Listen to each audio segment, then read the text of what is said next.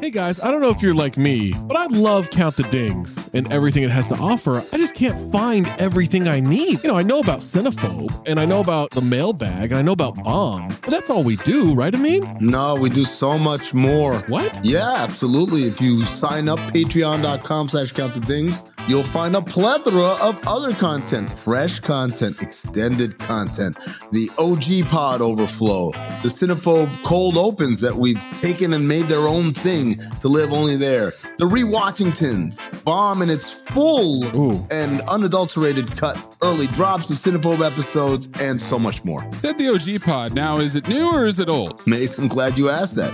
It is a new incarnation mm-hmm. of the old OG pod. Oh, So it's me, Zach, Trey, Waz, Tom, I love those guys. just like we always were. Going back to the TrueHoop days, mm-hmm. we're recreating that magic, recapturing it, and putting it back out. We're talking hoops, we're talking pop culture, and most importantly, we're talking for 40 minutes for free, mm-hmm. but then another specific Patreon exclusive segment for every one of those episodes. Funny enough about that OG pod, you're getting Tom and Trey on Mondays. You're getting me and Waz, aka Zosny, on Wednesdays. Amin's floating in between. I'm a floater. You never know when you're going to get Amin in those, so you got to listen to them all. And what if I'm not sure what Mays looks like? Because I've always thought he's a fat man with a fedora. He's got a weird voice. How can I see for myself what this Mays character actually looks like? It's crazy you don't know the answer to this hmm. because it's the Cinephobe Pod YouTube page. What? The CT5s on the Cinephobe Pod YouTube page, you can look at all of us. You can get all the OG pods on YouTube too, at Count the Dings One on YouTube, at Cinephobe Pod on YouTube, patreon.com slash Count the Dings gets you everything all in one feed. You can link it to your Spotify. And now enjoy the show.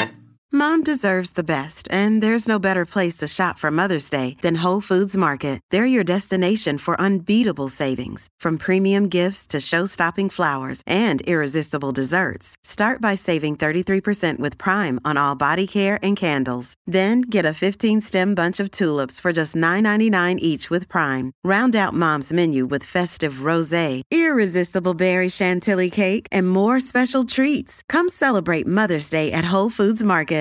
Another day is here, and you're ready for it. What to wear? Check. Breakfast, lunch, and dinner? Check. Planning for what's next and how to save for it? That's where Bank of America can help. For your financial to-dos, Bank of America has experts ready to help get you closer to your goals. Get started at one of our local financial centers or 24-7 in our mobile banking app. Find a location near you at bankofamerica.com slash talk to us. What would you like the power to do? Mobile banking requires downloading the app and is only available for select devices. Message and data rates may apply. Bank of America and a member FDIC.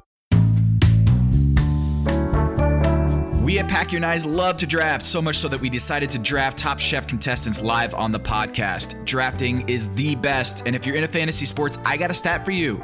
Did you know that your chances of winning on draft are 80% better than on salary cap sites? That's why Draft is my favorite fantasy site. No more getting crushed by the pros. And it's not just me, more than 1 million people that have already downloaded Draft too. Play in a real live NBA draft right now and be done in under five minutes. Get paid out the very next day. Drafts are filling every second, so you can join one whenever you want. All new players get a free entry into a real money draft when you make your first deposit. But make sure to use my promo code HEALTHY. H E A L T H Y. Healthy. That's right, play in a real money draft for free just by using my promo code HEALTHY. But it gets even better. Draft is so sure you'll love it that they're even offering Pack Your Knives listeners a money back guarantee of up to $100. Just search Draft in your app store or go to draft.com and play free right now with promo code HEALTHY.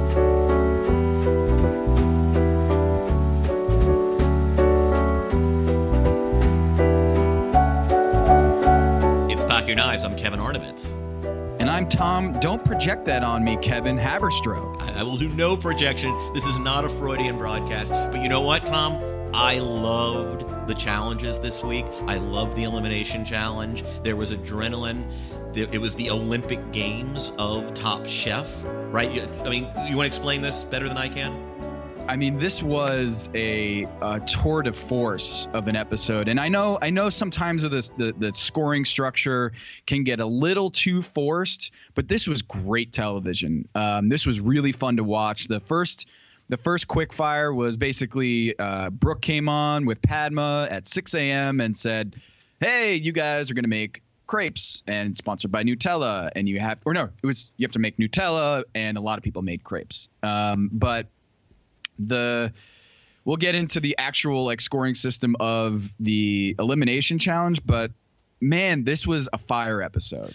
This Yeah. was um it was it had the drama it had the technique i learned a few things there was a callback with brooke and it was i think this was a, a really fun episode Yeah, I- I mean, there was adrenaline, and I think basically walking the contestants into this like Roman Colosseum, where yeah, bad metaphor, right? Because the Olympics are Greek, but just this this stadium with like like cheering people and like the judges up on these sort of platforms. There was adrenaline. There was second by second anxiety. The live audience element, I thought, injected a huge amount of of of of energy into the room. And as you said, I, I love the speed, precision, creativity, right? Like you're taking three skills, you're measuring them. It also lends itself to a lot of conflict because, you know, as as Tanya said, and and, and Tanya was the unfortunate um, eliminatee this week. You know, precision was sort of the consolation prize. There were some, it seemed like there were some of those categories and events that were more conducive to success and grandeur than others, and others that were just landmines, you know, waiting to destroy a contestant. Um, and we got we got real personality conflicts. Um, I mean, I mean, let's start there. Basically, you could kind of see what was brewing early on. And, you know, from the moment the teams were sort of organized, uh, Tom, I don't know about you, I'm always fascinated when the judges basically introduce the elimination challenge a third of the way through the episode and then say, okay, you guys find teams. Oh, because man. it is a So very fun. schoolyard anthropological exercise. You like to see the social machinations of this group and how it works. And one of my, I thought the most interesting moment was Chris in his cutaway interview was sort of like, I'm a little over the bear thing, you know? and that's you man that's your id right there well, well, you know, so here here's the issue, right? So th- there is a s- certain level of social dynamic that has emerged in this in this season, and there is this group now. I mean, Tyler was orig- the originator, but it's it's Bruce, it's Joe Flamm, and now kind of Joe Stash is the new Tyler, and you know, it's these three kind of white dudes who call themselves the Bears, and and I, I want to kind of shout some support for Chef Chris here because I think one of the pleasures of middle adulthood, especially if you're a guy who kind of grew up as a loner or a, a girl for that matter who grew up as a loner socially, is that you generally as an adult don't have to endure formal cliques anymore. Yep. It's like the real life Heather's game is over. And so I think one of the things that happens is you, you hear Chris say this whole Bear Clan thing is getting to me a little bit. I can imagine it's pretty insufferable to be a grown ass man in his late 40s watching three other grown men huddle up right next to you when it's time to pick teams as if you don't exist.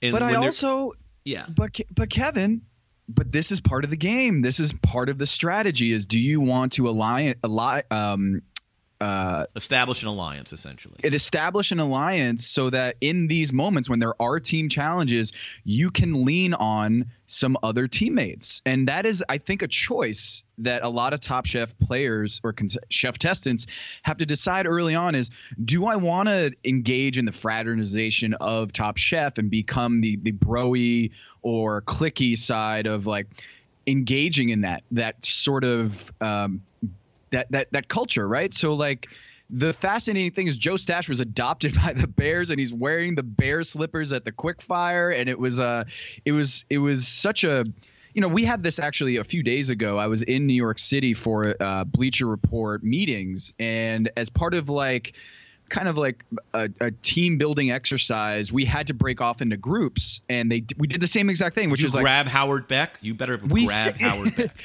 we did like You grabbed we- Howard I- Beck. Okay, he's your we were- bear.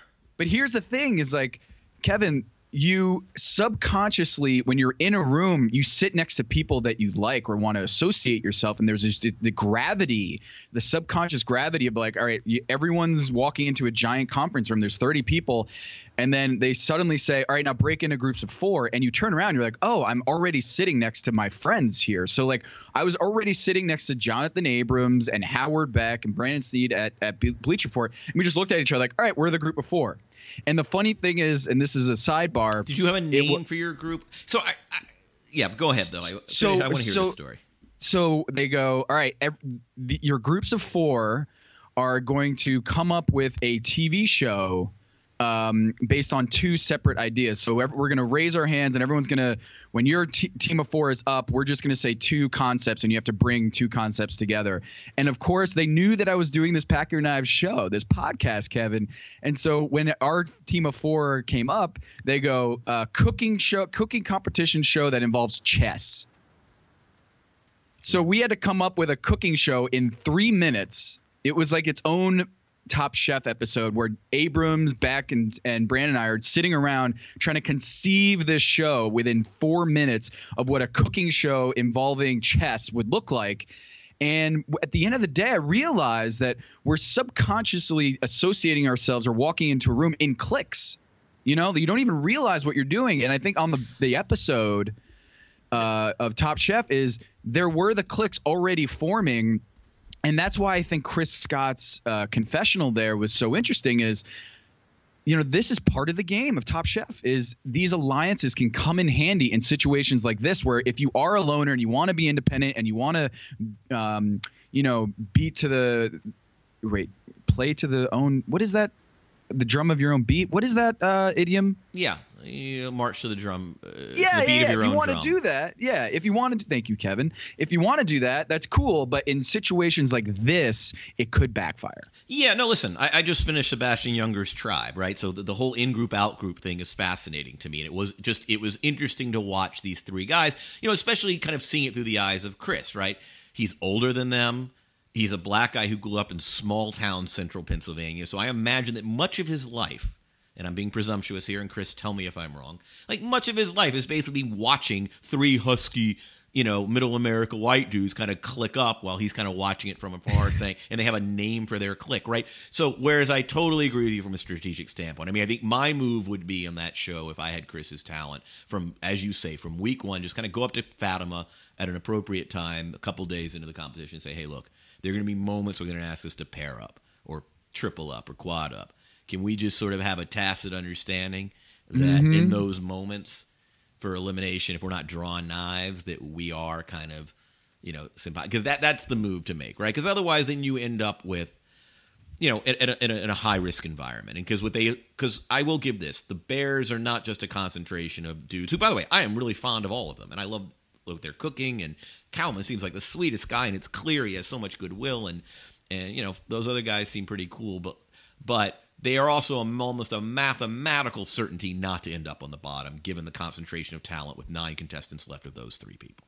Yes, one thousand percent. And I, I actually thought, as a side note, Joe Flamm was so funny on this episode. I want to hang out with Joe Flamm. Yeah, I know he's, I, he's, I, I agree he was so funny. I mean, every line he had, especially up on the on the podium when, when Padma's like, "Uh, your medal's backwards," and he's like, "This is my first gold. it's my first gold. I'm nervous." Joe is Joe is great, and um, I thought the from the get go when they had the three bears together, I was like, "That is going to be a just a banger trio. They they're gonna they're gonna not finish in the bottom three, and of course they did show out. But this is um I was curious, like, uh, what did you think of the brewing vendetta between Tanya and Claudette? Like, did you see that happening? I know the editing team from the uh, from the from Top Chef was kind of planting those seeds early on in the episode that Tanya was just kind of getting fed up with the competition in, itself. But holy, sh- this was this was Ali Frazier. Yeah, so I think there were it was a confluence of events that kind of did Tanya in. I mean, one is I mean, this is something to understand about Tanya. She's 52 years old, okay? This is a woman who grew up in upstate New York, went to UVA and majored in Russian and Russian lit, before Claudette and some of these other chefs were even born. Okay. I Yes. Mean, uh, so so I think you have to kind of zoom out and, and as uh, you know, I, I kind of I, I feel for her. You know, this, she's published two cookbooks. She's trained in Europe. She's been a successful chef in Boston and New York, and and received tons of awards and recognition, and been honored by, you know, by the city of Oakland with Tanya Holland Day. Got the key to the damn city. She's a luminary among African American chefs. Anyone who works in the genre of Southern and soul food cooking. And like here she is, sort of, yeah, watching the bears and watching these young, kind of bitchy chefs. And so from the outset, she hated the assignment, right? Like she got the consolation prize. She wanted speed, and she was completely miscast in the precision event, right? This is like asking DeMar DeRozan to enter the three point contest, right? Hey, hey, he's doing much better lately. Doing much better, but I think we can agree that, that, that probably not an apt contestant this February for the three point. Right, and can by the way won't embarrass himself. Tanya didn't embarrass herself, but it was a complete. and You can contrast it with Adrienne, right, who's on the other end of the spectrum in terms of Oh, yeah. technical cooking. She totally embraced the geeky demands of the challenge. She's in Whole Foods saying, "Oh, how cool is it going to be to look at different shaped fruits and cut them in different ways?" Tanya's like, "Fuck that shit." Like I cook by feel. She's asked to name a temperature. Like I make that flank steak that you've had at my house at 130, right, for that nice medium rare Yes. kind of sear. I mean, for myself, I make it at 125 because I eat basically raw meat. But, but you know, she, you know, she she called out 145, and the irony, of course, is she cooked it perfectly, but by feel. So she, Yep. from the moment she got the assignment, she was hating it. Let me ask you this, Kevin. She doesn't want to play the five, and you're asking her to play the five. I, I want to know what you think about the the whole uh, the wrench of throwing the temperature. I guess like hitting the temperature right, right? Because I almost feel like it's too punitive. if Too you're like. Tanya, well, that first of all, but secondly, the concept of it, I found it like asking Steph Curry at what angle, what degree angle are you gonna hit this shot? Like it's all feel for him, right? Like asking, um, asking Klay Thompson, like what is the degree of your angle of your jump shot? Like that the arc needs to, the trajectory of your jump shot needs to, in order to get in the middle of the basket. It's a little too precise and scientific for me when it's the the sport of cooking is a lot of just feel. And I think Tanya hit on that is I don't know what temperature it needs to be. I just know by feel, by instinct, by by just my gut. I know what is properly cooked or how it needs to be cooked. And that's that the concept of having to name the temperature and hit that temperature exactly, I felt like was a little too um, much science when it needed to be more art. You know what I'm saying? I appreciated the precise. Like, to me, the heartbreak is she actually was very precise. She just didn't name the number. In my opinion, what they should have done is told her the number one, 130, 125, right? Like we're going Yes. for medium. We're looking here is for medium rare, and basically it's an understanding in the cooking community that when you cook a lamb shank, it is X degrees at medium rare, and that's what we're going to be looking for. So we'll be. it- They can call it whatever they want. 128 one and and then i would i would do that rather than her call out a number because that that's that was sort of the heartbreak right is she actually she nailed the preparation by feel so she was a precise chef she just doesn't you know work with numbers and and i think you know I, and also i thought the scoring system was way too punitive i think it should have been a, like maybe every five degrees you get a point but i mean that's even a, a rough but i thought Did you think it was going to be taken off the total score like me? that's what I thought. And then all right, take it off the total score. Not the yeah, that was way too punitive. Um, especially in, again in Tanya's case, because I mean, first of all, if you overcook the meat and you're off your number, you're gonna get punished anyway Exactly. because it's not gonna be good. So the, the it was overly punitive as a scoring system. Not a fan. Not a fan at all. Um, and yet again, the second week in a row, someone goes home for a tasty dish for a, what I call a non-palate error. Right? Like this was not. It didn't taste bad. Right. Uh, However, with Tanya, the, the she really got screwed over by being in the precision round rather than the actual um, the uh, the speed round because she had no fucking idea what the cuts were, but yet it tasted really good. Right? Like Yeah. it was it was it was heartbreaking to see that and um I felt like the scoring system was a little off and I had a question for you. I didn't know if you caught this, but I'm going to go on a rant here. Sorry. I'm going to go on a rant.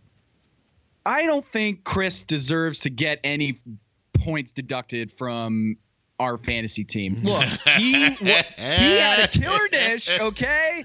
I traded for this dude, and he has a killer dish that scored a fucking 51 by the judges, the second highest score of all the uh, competitors here behind Joe Stash, and he gets thrown to the bottom three. Yeah. So I, I, What I would call a fuck, couple dude? things. Like this I is am- bullshit. That the team, the team structure. If an inju- individual like Chris shows out and just dominates and he gets a high score, there should be no deduction. I know we're, we can't go back to the constitution of the fantasy rules, but man, that really hurt when Chris got deducted for being in the bottom three just because he was lumped in with Claudette and Tanya. Uh, so all right. sorry. So I, in spirit, totally agree with you.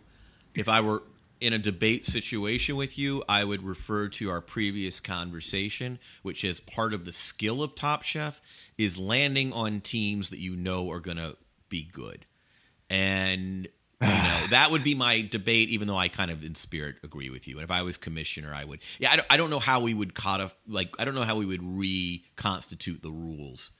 So like Well, I guess this is just part of the I this think is the just kind of- residue of the scoring system. You know, this is just you can't be perfect, but man, Chris got a 51. Joe Stash got a 51.5 in that elimination challenge. Boy, was that by the way. Just can I just talk about carrot shavings? Like a guy who can like that was gorgeous. Just he's he's really Let's put that on a shirt. Can I just talk about carrot shavings? no, That's but a it's great like line. we've like kind of swir- spiraling them into these gorgeous little um these little, little this kind of this ornamentation and giving it a little crisp. It, it was he did for those you know, don't remember he he did a, a lovely short rib pasta and with color and texture and and with ramps. Creativity. Ramps Oh. are yummy. It's I- I always feel like ramps are much more of a northeastern thing, and I, I somebody should tweet us and, and let me know. Am I correct that I, I don't see ramps a lot in, in California cooking, but I feel like when I go to the Northeast United States, I see them a lot, even though obviously it was Colorado. I just they're they're essentially I've always thought of them as sort of a garlicky scallion. And they're lovely and delicious. And there was a lot of ramp going on on Team Blue there. Um, I want to talk about Bruce because we've talked about whether chefs should come to the competition armed with some dishes in their back pocket and he outright confessed that he did. And he also Yep. mentioned that he tabbed it for the perfect challenge, right? Like a speed dish where you pretty much have leeway to do what you want, but you got to do it quickly and in a competition and a head to head to head. And so this to me is the perfect example of how to arrive at a competition of Top Chef with well, I want to do this dish. I know I have this in my back pocket. This is where you whip it out. The the you got to do this in 45 minutes. And he he comes up with that that polenta dish, which the judges loved. Yeah, and and it's kind of like when we conceive stories, Kevin, for and the NBA beat, you kind of do the same thing where it's like I have all these stories in my back pocket. Now I have to time it. You know, do I want to bring out the Steph Curry story in December when everyone's going to want to know that story in June and it's going to really hit? And this is what um, this is what Bruce is doing right now. When he figured out that he needs to just do his food and kind of shoehorn it into the competition, that's when he took off. I mean, the last four episodes, I think he has just been on a tear. I'm so glad I didn't trade him last week because I. I, I don't think he's the favorite. I think Joe Stash is the favorite because he's just got the perfect combination of skill and um, he's a likable character. People like him, and he's also just a fucking technical chef. I think he's the favorite at this point, but Yeah, Bruce is really hitting his stride, man. I agree.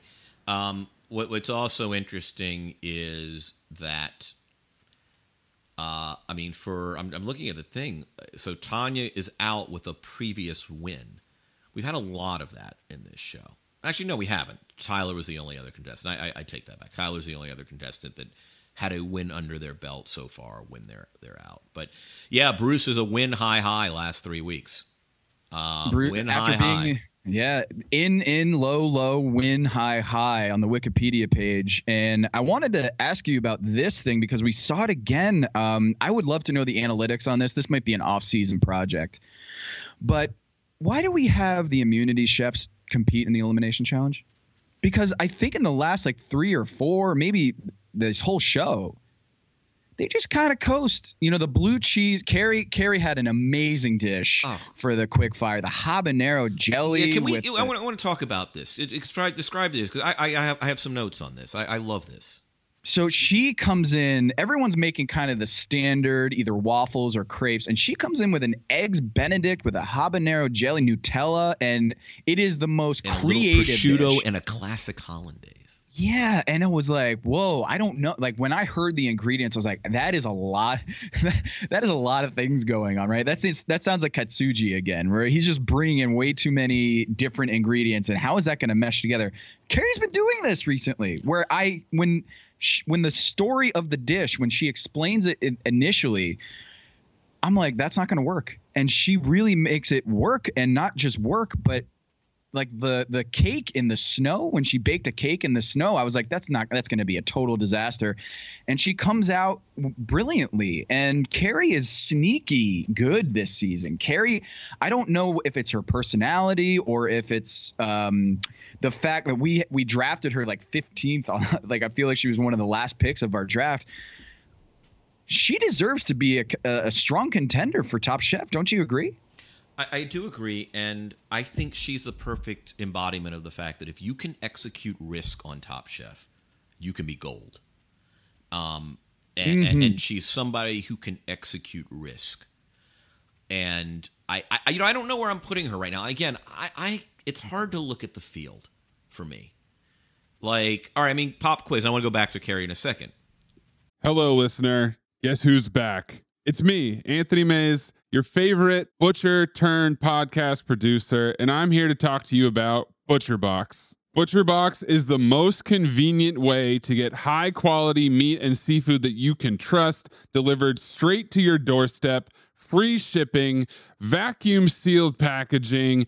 It's ready to go right then. It's ready to pop in the freezer. You get exclusive member deals and a variety of high quality cuts at an amazing value. Going to the grocery store can be a huge pain. You're usually in a rush at an inconvenient time.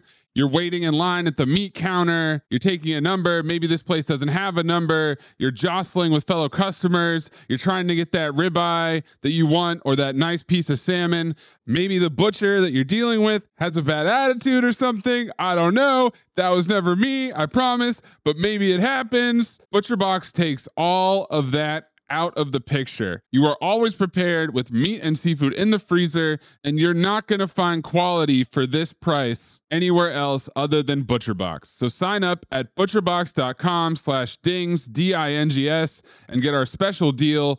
ButcherBox is offering our listeners a free for a year offer plus an additional $20 off. You can choose salmon, chicken breast, or steak tips free in every order for a year. Sign up today at butcherbox.com slash dings and use code DINGS, D-I-N-G-S to choose your free for a year offer plus get $20 off your first order. All things being equal, gun to your head. Who's out next week?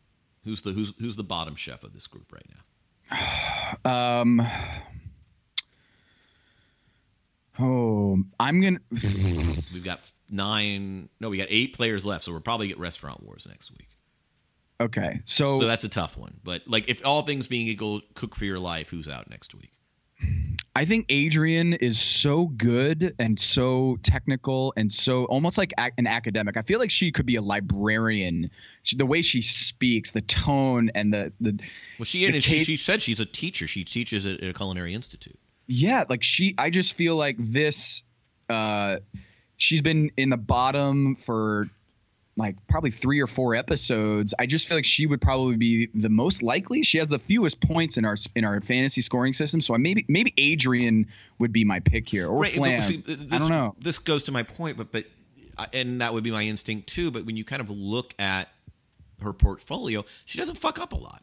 I mean, and her fuck ups have it. Look, I mean, look if she corrects this salt situation, Yeah, where they yep. and and frankly, she kind of got the best corrective possible, which is to be humiliated by chefs for not salting.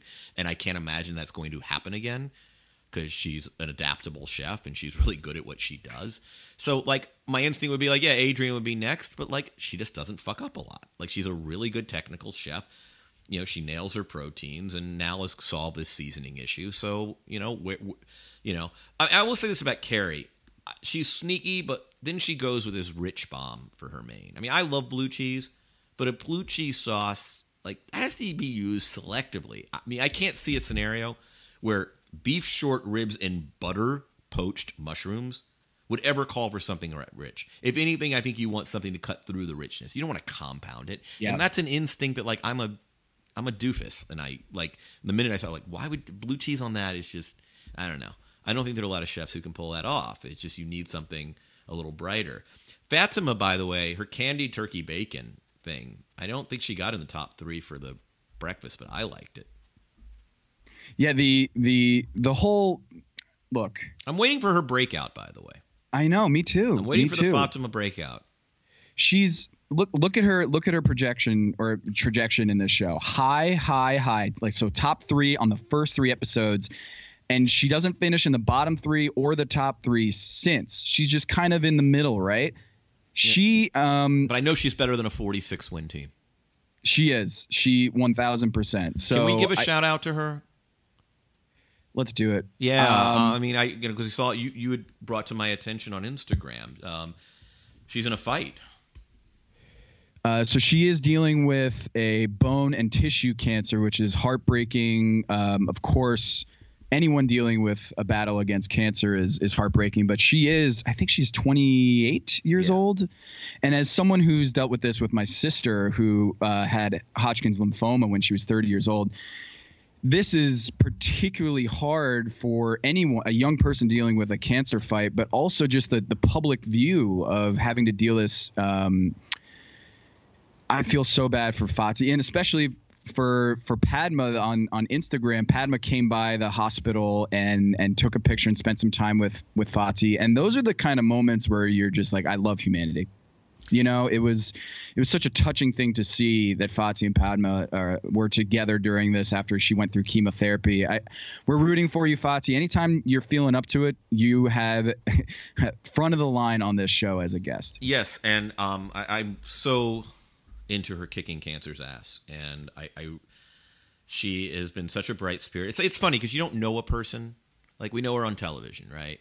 And there's certain windows into a person, and it pretty much I think you and I would agree we love everything we see about this person. And You know um, what? There was there was a moment when, when Bruce found out that he was going to be a father. You know, the ba- the the water broke, and you know who ran up to him first? It was Fatima. Yeah, um, this is uh, just like she conveys uh, again. It's it's television, so it's such an odd.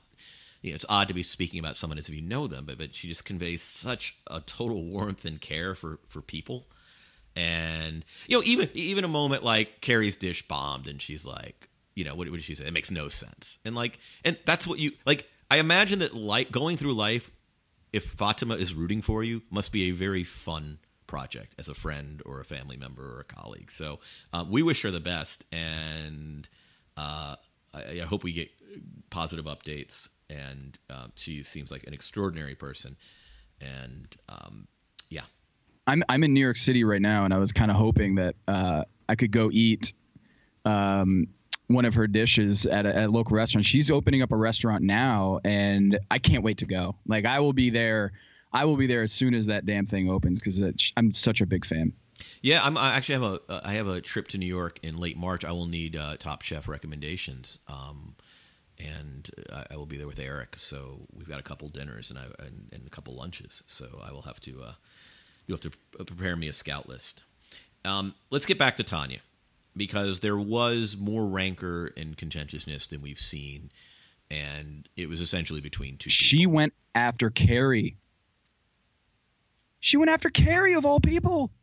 Like, Wait, how do you go after. Carrie? Remind me when. There, there was a moment um, uh, in the in the break room. yes. You know when they're talking and uh, Carrie says something like, I forget what she, it was. A very benign, innocuous comment to to uh, to Tanya, and Tanya says, "We don't all experience the world the same way. Wake up, Carrie. Get woke." Yeah, I mean, she, she again, and I, I want to go back to sort of my thing. I mean, eh, she, um, you know, I don't think temperamentally this is a, a great matchup for her in terms of uh, the competition show. You were in close quarters. She has made previous reference to the, to, to the largeness of personalities on the show and and how it was grading. Um, you know, Claudette kind of throws her under the bus. Yeah. And yeah, um, you know, it's interesting. Joe Flamm make note made note of the fact that it was a pattern. Uh, yep. He was standing next to Adrienne, who who'd gotten sort of the treatment from Claudette on, on a previous challenge. But what I really respect most of all is Chris completely pleading ignorance in the post game press conference. I didn't see it. You, you like, you know, you're in the scrum after the game, and there was an incident. You asked the coach, "Well, what did you see? What happened between Blake and so and so?" And the coach was like, "Oh no, no, yeah, yeah, I don't see it. We'll have to watch the tape." And it's like, "Oh, motherfucker, you know exactly what happened." I kind of felt like it was watching the NBA, like it was like covering an NBA fight, where like the post game press conference, the coach pleads absolute ignorance when he knows damn well what happened, and Chris is. That just so Chris, perfect. much man, much much respect to you, sir, because uh, that is that is exactly the way to handle that is to plead ignorance. You want no part of that. You want no dynamics. You don't want to be touched or corroded by it, and so you just say, "Oh, I, first I'm hearing about the fact that the two people I was cooking next to for the last hour were completely, um, you know, at war with one another." There's a there's a term in in the NBA we call it business decision when Kevin Durant is barreling down the lane and LeBron James is the only thing between him and the basket. And what does LeBron James do? He steps aside. It's a business decision. It is not worth getting dunked on by contesting that basket. And he and that, that's exactly what Chris did there. It, he just it was a business decision. Like you know what? I'm not getting in the middle of this. I'm going to plead ignorance.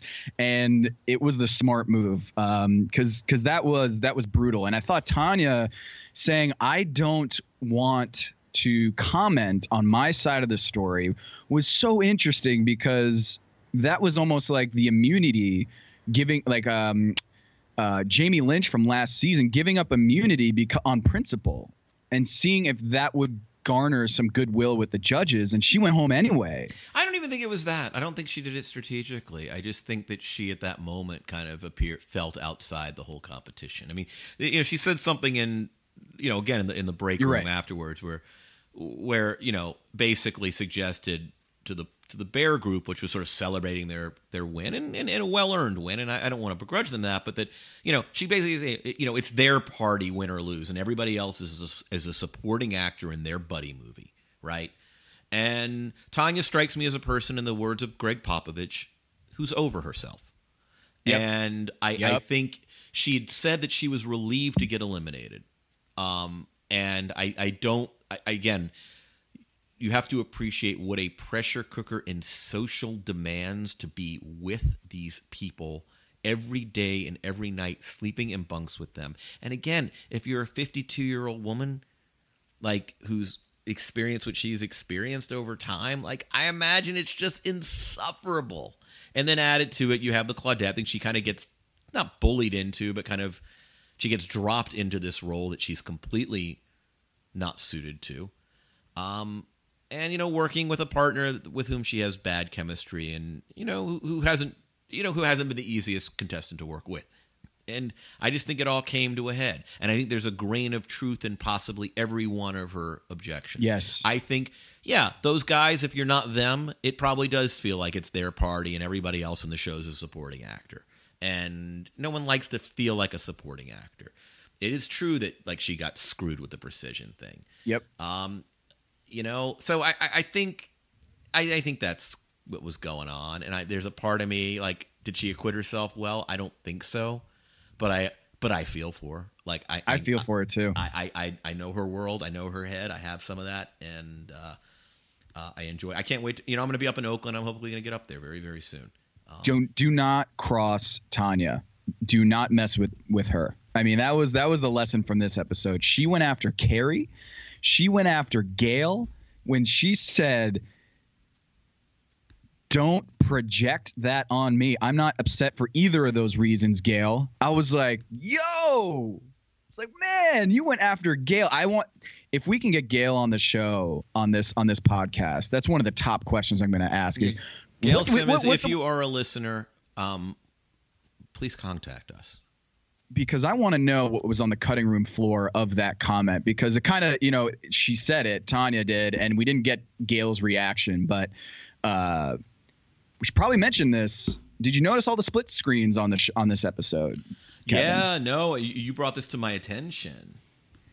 John Besh was a judge on the judges' table this week, and he was edited out um, of the episode by the Bravo producers because of the sexual uh, harassment allegations. 25 women at the New Orleans based group, um, the Besh restaurants, came forward and uh, accused him of sexual harassment. He was edited out completely, and there's a Reddit there's a Reddit post uh, that shows like six screen grabs, hidden screen grabs from the episode, where you can see John Besh on the episode. And I wonder, is that why the scoring system was so screwy? Because they showed the scores, but they didn't add up together.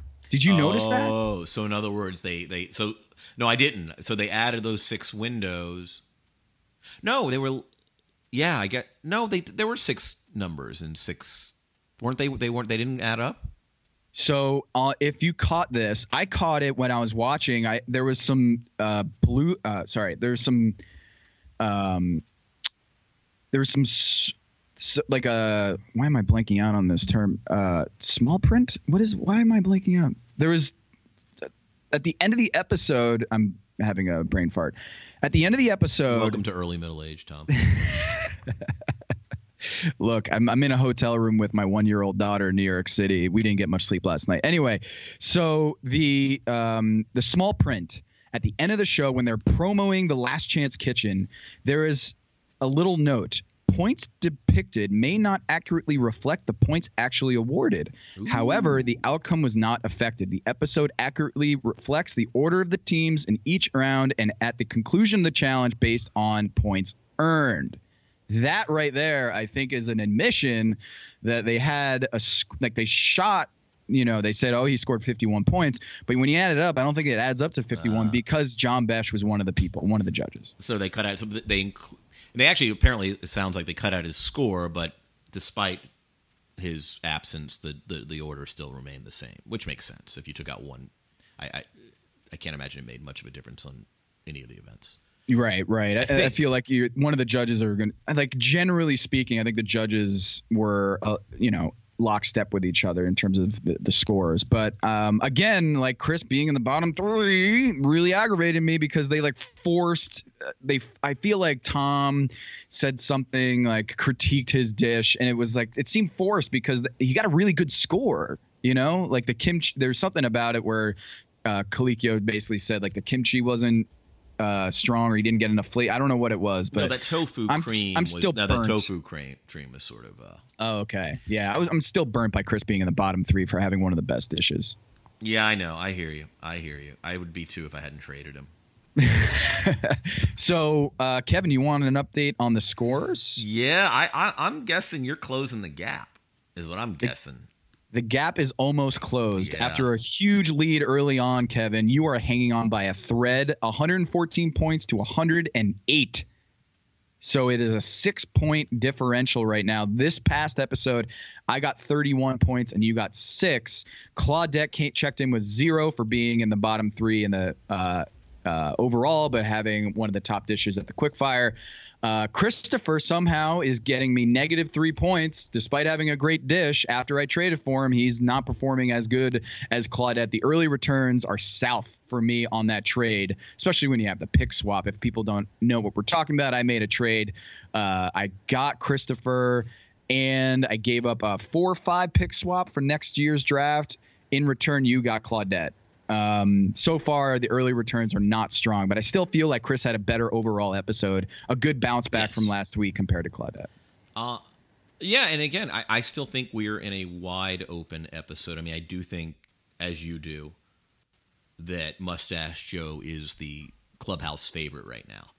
But that said, and he's now he's actually now officially the first contestant with two elimination wins. So uh, that can now be substantiated by scoring, I'm assuming. Yeah. But it, it to me it's still wide open. This is a really interesting interesting season. And chefs you perceive to be not as strong, you look down and like they're winning stuff left and right, like Carrie. Um, you know, Chris has three lows, though that you know it, that's deceiving, as you said. He was he cooked well and finished bottom three this week, so it's it's a really interesting time. Hey, I want to do a, a quick meal report. I had I just had an extraordinary meal, and I just want to give a shout out to my experience um, at Shibumi in Los Angeles. That's David Schlosser's kind of kappo style Japanese joint. Well, basically, is Izak. Can you spell that for me? What? Shibumi. Shibumi. S H I B U M I. It's on Hill Street. Okay. In the historic core of downtown Los Angeles. Great space. Oh, is it a great space? I love sitting at that. I think it's like a walnut uh, counter, uh, basically a bar, and it is, uh, but it's low and it is fantastic. I learned, and one of the reasons I loved it is, and I don't know my server's name, I forget his name, but I kind of learned stuff as I went. Like I asked lots of questions, and and like I learned more about koji, which is, is sort of is fermented rice that you can that is, is, sort of the ultimate umami marinade, and how you can mix it with shoyu soy and kind of leave it for a year and and and, and really let it set and. Uh, so I'm doing all sorts of fun things with Japanese cooking in the next month, just from pointers. It's fun to leave a restaurant where you're inspired to go home and do cool shit, and I yep. had that kind of experience. They had a, a, a you know a, a, sardine and a and a, and a koji uh, shoyu marinade that was out of this world. They had all kinds of. They went from their cold tofu dish I know as cold was turned to hot for the season. Um, with little salmon eggs, it, it it is such a beautiful eating experience. And the other thing I loved about it was I've now been there four times, and I went in the first three months. I actually went with our friend Andrew Hahn, and it was good. And mm. they still have my favorite heritage pork re- re- uh, recipe, and actually another thing that uh, Koji made wonderful and it, you know, and I, we had a really good experience, but it wasn't, you know, otherworldly. And then each successive time, and to the point where it was the one of the first great meals of 2018 for me, my first great Los Angeles meal of 2018, and I just love leaving a place with like armed with tips and inspiration, mm. and like they seem so vested in the meal, and it was just a wonderful hour and a half. Well, I'm I'm working on a, a handicap here, Kevin. There should be a Yelp filter for high chairs for someone who has a baby, this is really hard. We go into restaurant to restaurant is like, do you have a high chair? And we're working at a handicap because right now the pool of restaurants that we can go to, we're in New York City. We want to have like, you know, a great meal, but we also have a one year old and it's really hard. I love my daughter, but we're working at a serious disadvantage here in terms of trying to get the best meal for, for a 24 hour span in New York City because I got to make sure she can sit at the table. So um, I'm very jealous of you, Kevin, that you can just go to any restaurant you want and it doesn't matter. Yeah, but you don't I'm have very to jealous about- of you. You have you get to experience the miracle of fatherhood, and I'm just uh, basically a gay man who worries about his material needs and his lifestyle and pretty much maintaining it, and that's all I care about. So I have no responsibilities and no anything. I just live essentially as Peter Pan. So you have a really meaningful life, and I'm sort of vacant and. and uh, no, this is the this is our meaning right here. Is pack your knives. This is the meaning that we have in our life. That's all we need, really. I mean, my uh, daughter's great, but uh, I'm just this is my baby. I think we should spend a few minutes talking about Last Chance Kitchen because there's some shit that's gone down that needs discussing. All right, first of all, explain because I've watched it three times like I don't understand. Was he hiding the plastic wrap? Just so all right. So let's just set this up. It's Brother Luck versus Tu, and and eh, will you explain? Because I'm still at a loss of what the crime was. Was he hiding it? Did he know and not tell him where it was, so it wasn't a, a first degree lie? Like what what what the hell happened, Tom? Okay, set it up for our audience. This was very, very big. This was heated. This was two alpha males, I feel like brother and Tu, feeling like they're good, they're boys, they're friends, and then this fucking backstabbing act that it seems to me like a backstab that like what brother did was bordering on bush league. I don't know because you know the editing of was the it a show, dirty play? Tom, it, was it a dirty play? I would I would if I'm a referee, I'm throwing the flag on this. Is that one. a flagrant one or a flagrant but two? I think it's a flagrant one. It's not a flagrant two that warrants an ejection from the game, but you should get two free throws based on what he did. He because fined. Does Kiki Vandeweghe? We need to call Kiki Vandeweghe.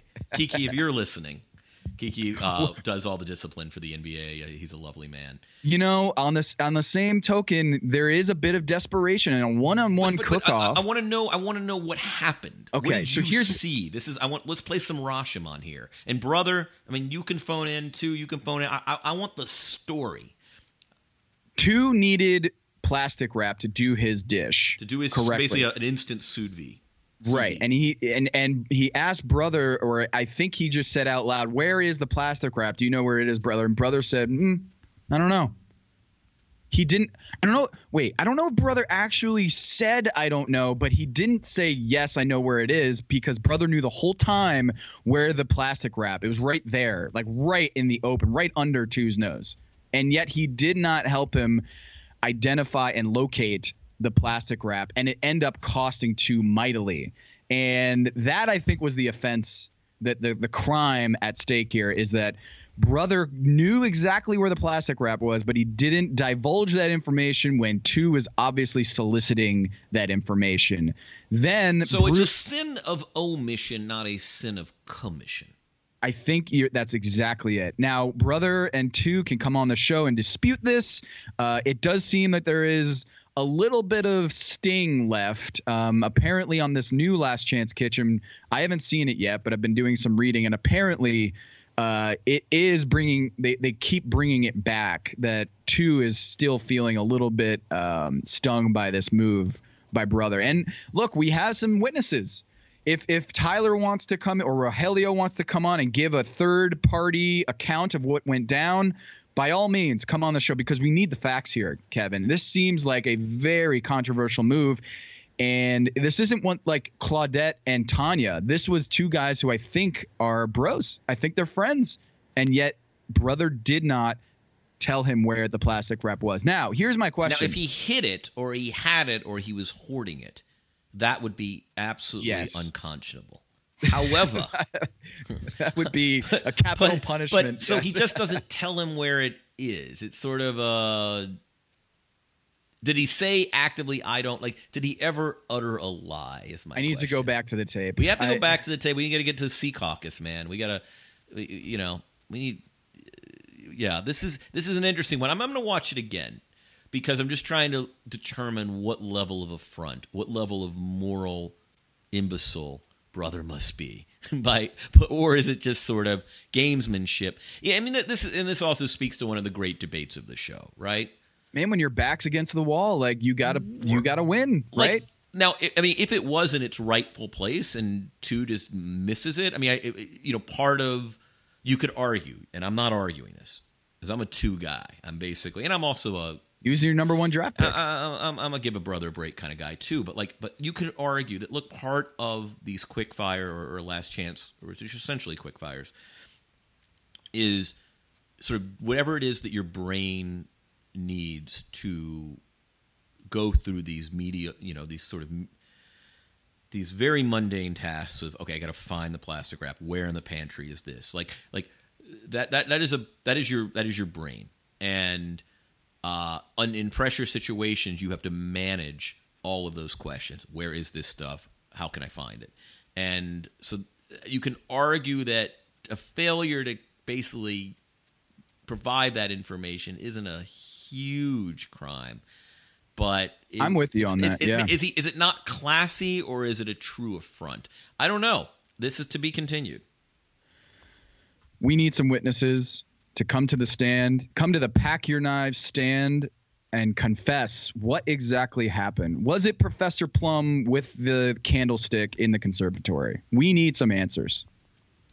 Tom, it was a real pleasure. We're now down to eight contestants. I believe, if we're correct, that means Restaurant Wars. But um, and it's my hope. And that would be that would boy, be is that- amazing. and we might have to do a double. We might have to do a double episode of Restaurant Wars. We don't know. I'm not promising anything. I just know that Restaurant Wars is like my absolute favorite episode of television a year. Agreed, Kevin. That was that was a lot of fun. We didn't have a guest on the show this week, but I feel like uh, I feel like this episode in particular needed a full recap by the two of us. Tom, thanks. Travel safely. This is Pack Your Knives.